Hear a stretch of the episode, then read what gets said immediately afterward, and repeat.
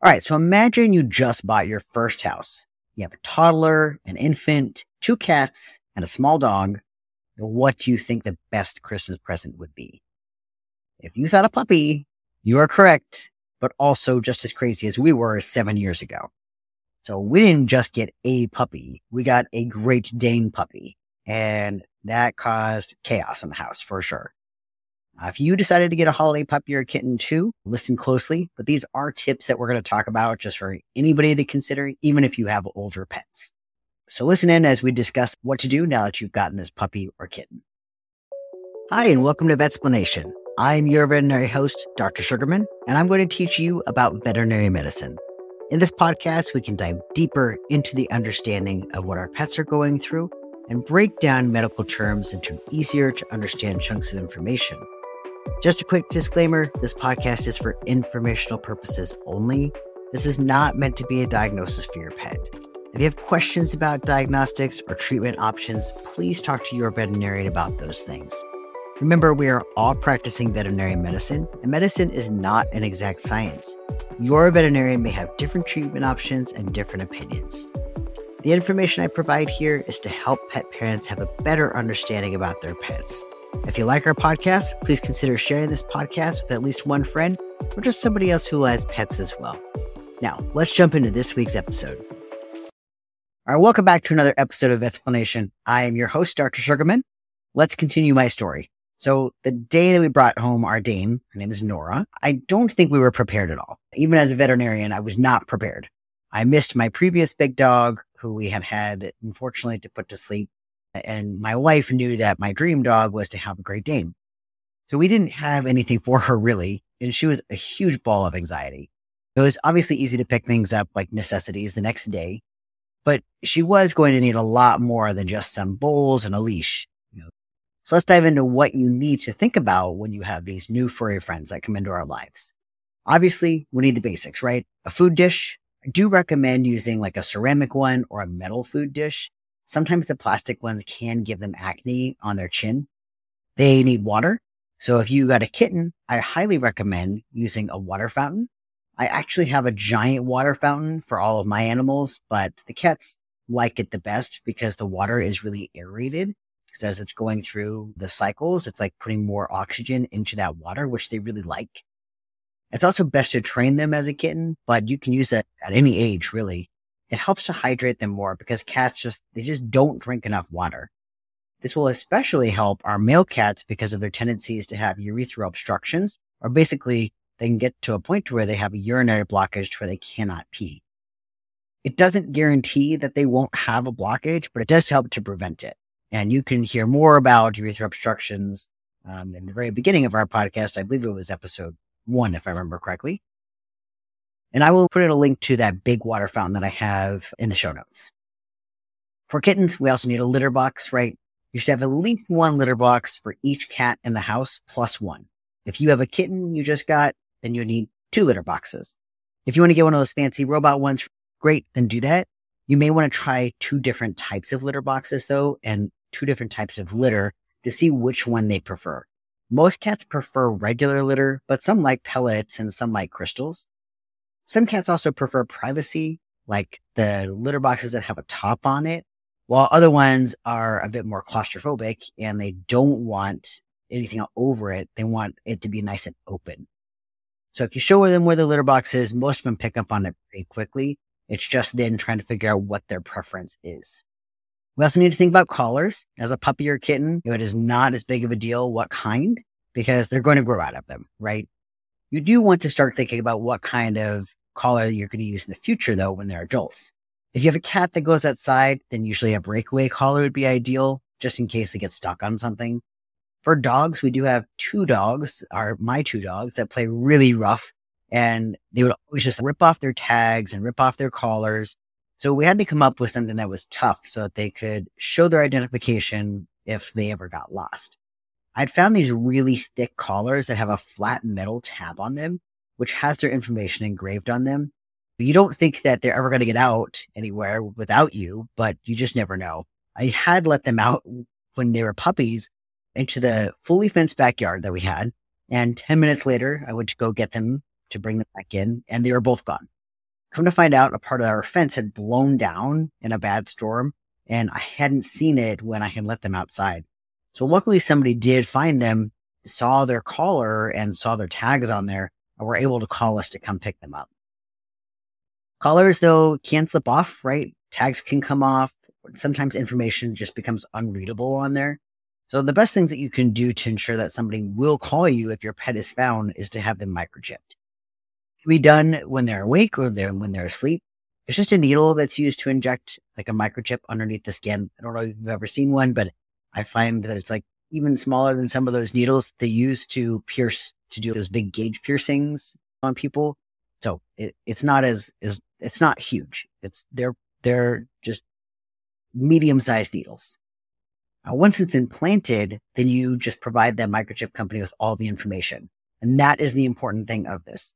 The microchip, it just gives us a long code when we read it with the scanner and it tells us which company it's made by. That company then stores the information such as your name, your pet's name, the description of your pet, your address and your phone number. So that, that way somebody, like let's say they brought the, your pet into us, we would scan the microchip and they would call that company and they would either look up that information and they call you or some companies prefer to call you themselves. But either way, you have to provide it, which means that it is very important for you to change your information when you move or you get a new phone number. So that way they can track you. There's no way to be able to track your information besides you providing it to them. Like I said, some companies prefer to call. Sometimes we call. They'll give us the number we call. But if we can't get a hold of the pet parent, then the next day they do go to the shelter and the shelter again tries again to get a hold of you. If you have a lost pet, I do recommend going on social media under the lost pets in your area and posting a photo. People may have sighted your pet, but are unable to get close enough to them or to touch them because they're really scared. They might be a really, really nice dog, really nice cat, but a lot of dogs, they get really scared when they're not around their home, not around their people. And other people may not be able to go up to them to grab them to bring them into the pet clinic. Cats, most people assume that the cat's supposed to be outdoors. And so they wouldn't catch the cat to bring it in. So if so, if you post it on there, then people can update and just let you know at least where they've been seen. And you'd be amazed how far these pets have traveled. So I do recommend like putting it up there because they can, they can travel pretty far. And you may be calling around to all these different shelters and vet hospitals, but they may not be there. They may be another two cities over. Anyways, let me back up a little bit. So now you know that we've gotten to the essentials. I recommend making a wellness appointment with your vet right away. It is probably going to take you a couple of weeks to get into the vet. Therefore, you want to be on top of things. At, at the appointment, I recommend bringing in fecal or basically a poop sample for that day. They're going to be looking for any parasites in the stool, and it's much easier to get a big sample when they naturally give us a sample than when we need to get a sample at that office. If they don't need it, they can just throw it away. Also, bring in your vaccine records from whomever you got them from. Sometimes we need to repeat those vaccines or dewormings depending on where they got them from or when it was given. Or maybe your vet will just let you know when you need to schedule that next set of vaccines. Usually your vet's going to talk to you about each case because each case is a little bit different. But in general, though, for puppies and kittens, they should have three to four sets of various vaccines until they're about 16 weeks old. I'd gotten my Dane after she was 16 weeks old, so she only needed two sets of vaccines instead. The most important thing about this is that they are not fully vaccinated until they are over 16 weeks of age. I have quite a few puppies that I've seen that have parvo, which you can listen to in episode four, and that I will eventually rehash to bring it back up to date and get it on YouTube. But but a lot of pet parents hear that their puppy had been vaccinated and they think that it's up to date, even though they have only received maybe one or two vaccines at six weeks old.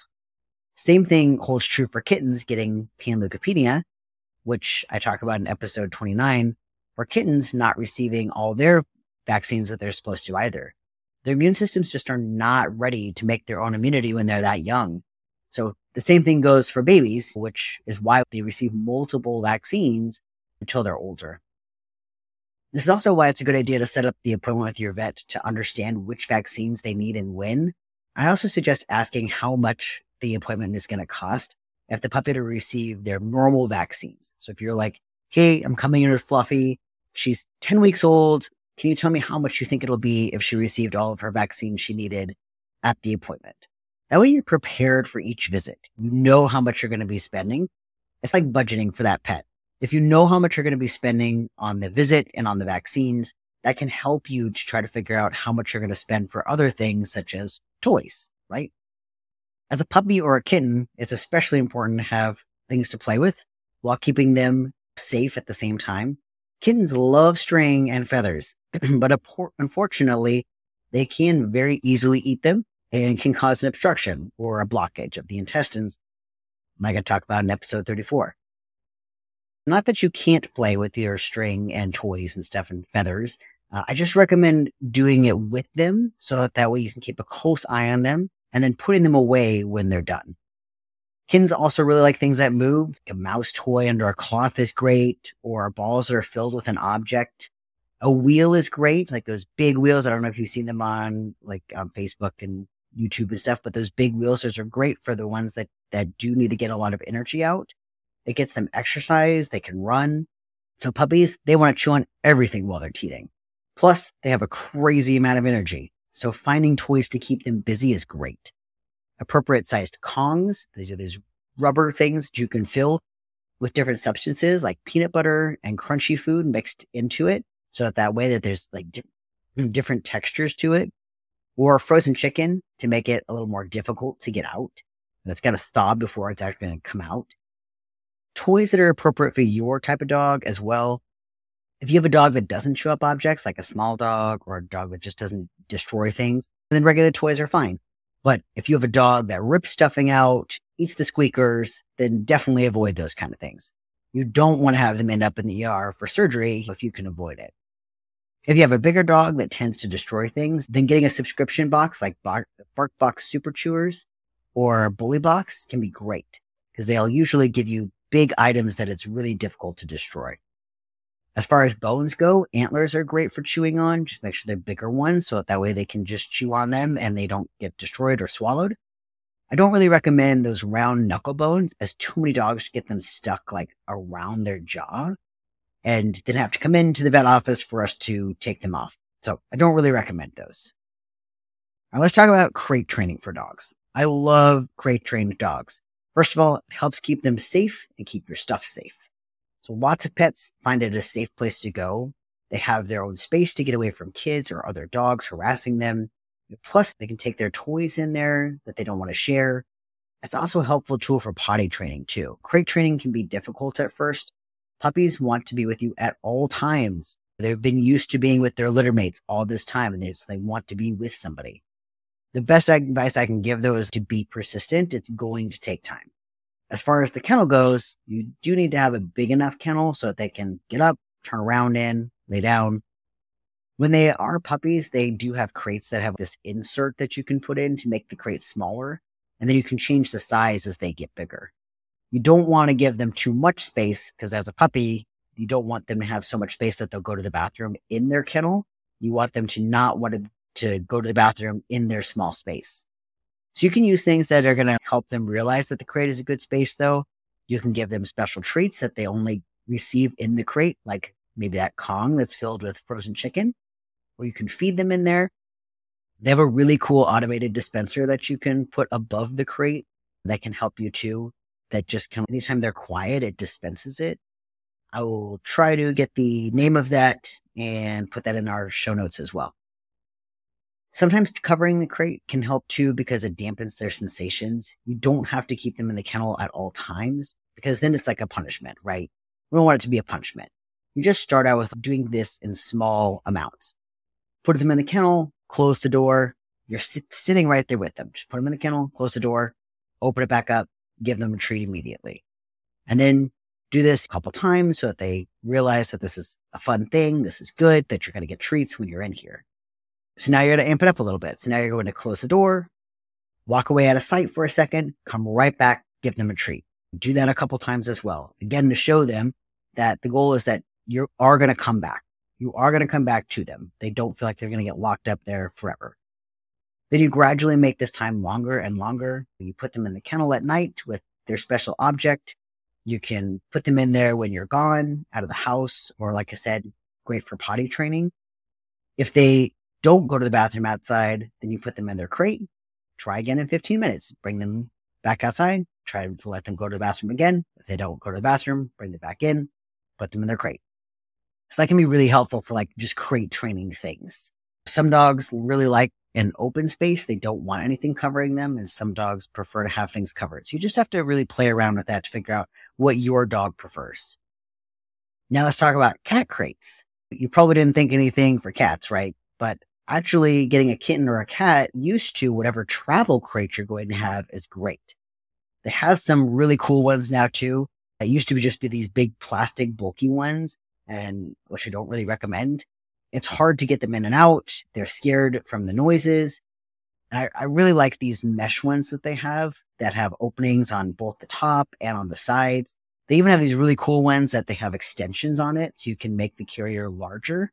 While maybe like if you're waiting at the vet clinic or you're traveling in a car or on a plane, it just gives them a lot more room by opening up this extension. So it's very cool. They're really easy to get into and out of in there. We can see them and evaluate through that mesh kennel.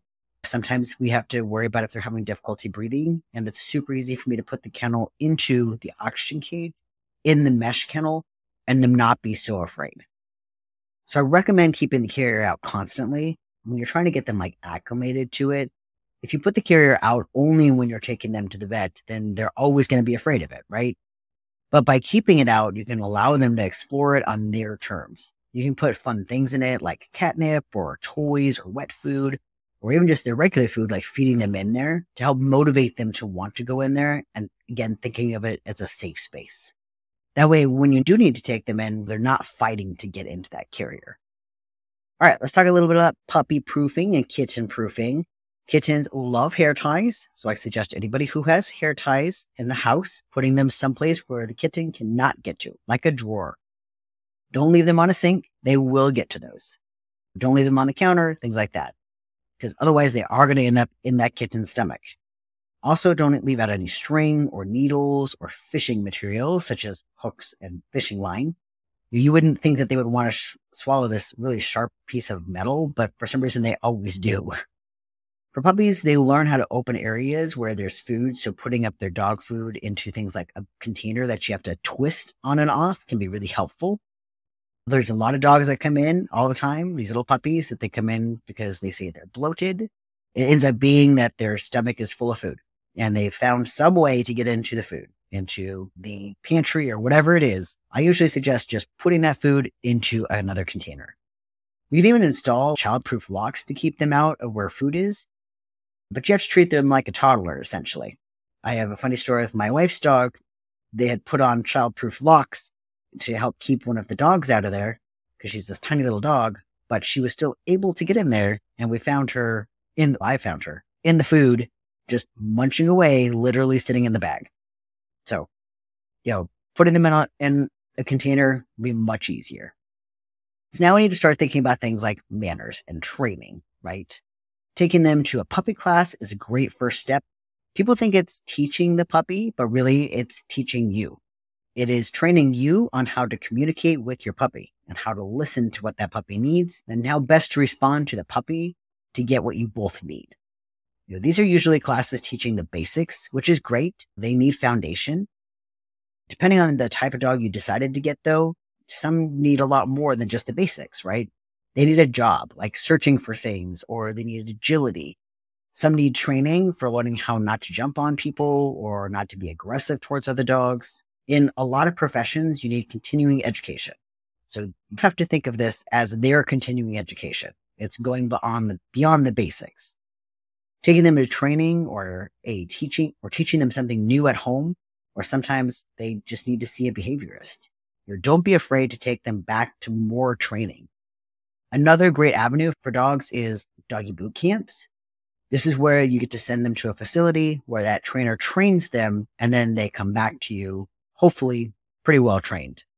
This is a great skill when you don't have the time or the patience, but it does mean though that you do have to keep up on that training and those skills that they taught them.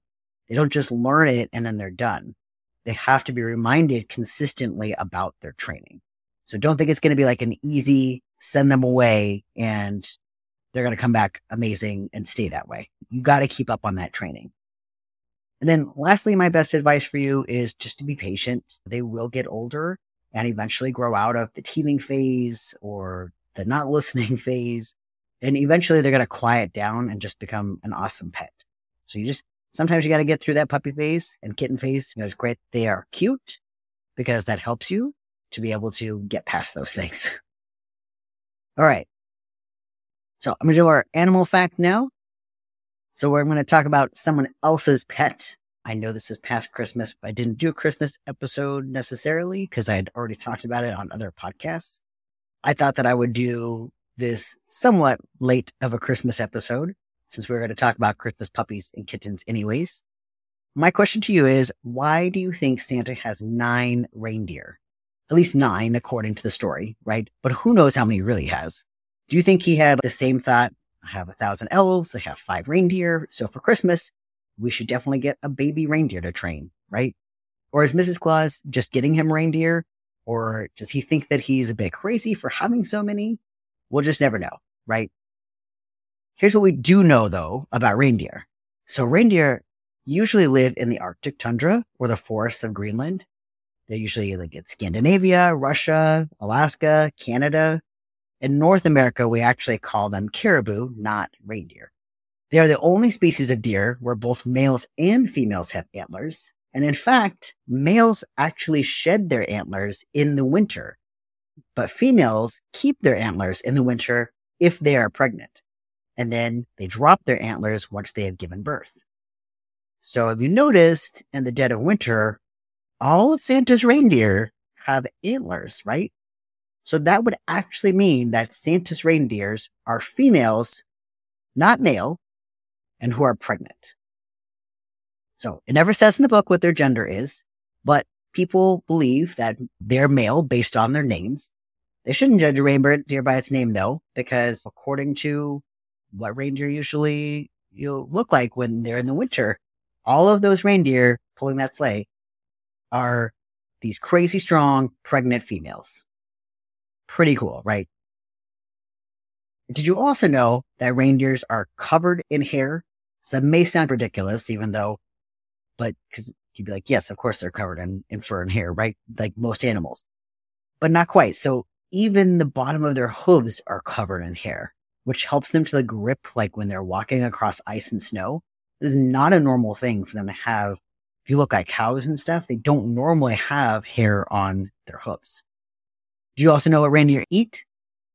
Of course, Santa's reindeers eat carrots on Christmas Eve, but in other times, they do prefer things like moss and herbs, grass, ferns, leaves of the trees and shrubs. In the winter, though, those really aren't available, so they have to eat lichen, which have actually been termed reindeer moss. They scrape away the snow with their hooves and find it, and then they have to eat an average of 9 to 18 pounds of vegetation a day. So that is a lot of lichen that they have to find. Reindeer also have some other cool adaptations for the winter. They have cloven hooves, meaning that they are divided into two, and that helps spread the weight of their body, allowing them to stand on the snow and the soft ground a lot easier. They also have special fur that helps trap heat underneath the fur, keeping them warm. And also, if you've ever wondered how Rudolph has a red nose, reindeer have lots of tiny veins around their noses, and it helps circulate warm air. So this helps to warm the air that they breathe so that they don't get chilly. Therefore, Rudolph just has more veins around his nose than most of the other reindeer. So many interesting facts about them, right? But I do still really want to know how I got nine reindeer. This is just another mystery we're just never going to know.